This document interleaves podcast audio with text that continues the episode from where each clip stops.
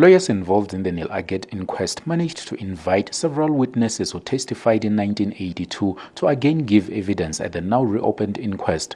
This as the Aggett family seeks to challenge the findings of the 1982 inquest, which had cleared the security branch police of any wrongdoing.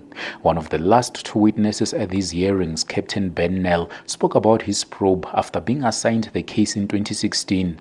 He listed several former security branch police officers whom he interviewed, but Aggett family lawyer Howard Varney demanded answers on one particular officer whose name was missing from the list. Now, I'm, I'm particularly curious as to why you didn't pursue a meeting or an interview with former Lieutenant Stephen Whitehead, given that he really is or was the prime suspect in this matter. He is deceased, but he only died on the 23rd of April 2019. We opened the Neil Aggett and the Ahmed Timol cases about the same time. We've got instruction from Advocate Shaun Abrahams, the NDPP, that we must first do the Timol inquest. So at that stage, the Aggett inquest was put on hold. Nel says he encountered several challenges in getting to the bottom of the matter. Nobody wanted to help me because they saw me, already saw me as a traitor. I was called a traitor many times because I was investigating white police security officers in the past. When I want to talk to people, say, I'm not going to talk to you, you're a traitor. Because of that, it took me about two times longer The people really didn't want to assist at that stage. I think the big problem is all the documents that you try to seek is missing. It was destroyed or if you try to get a document from the old security branch of the police, there's no way you're going to get it.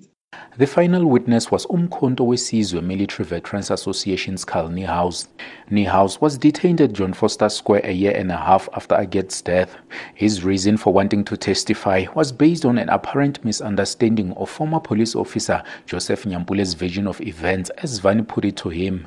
And so I must ask you, Mr. Niehaus, will you retract the statement in your affidavit that Mr. Joe Nyampule, in his evidence, was trying to develop a narrative that detainees were prone to wanting to commit suicide? Sir, I will retract that statement on the basis of the information that you shared with me now, with the understanding that that particular statement, as I have been aware of it, created the impression in my mind that such a narrative was being developed. So, yes, I will retract. The Aggett inquest hearings have now come to an end. There will be closing arguments on a date still to be confirmed. Judge Motsamai Makume will continue to preside over the inquest of another anti-apartheid activist, Ernest Dipale. Court adjourns for the day until tomorrow, uh, the, tomorrow the 16th, uh, to commence with the matter of the inquest of the late Ernest Dipale. Dipale also died under similar circumstances as Aggett. He allegedly committed suicide at John Vorster Square on August 8, 1982, about six months after Aggett's death. I'm Wisani Makubele in Johannesburg.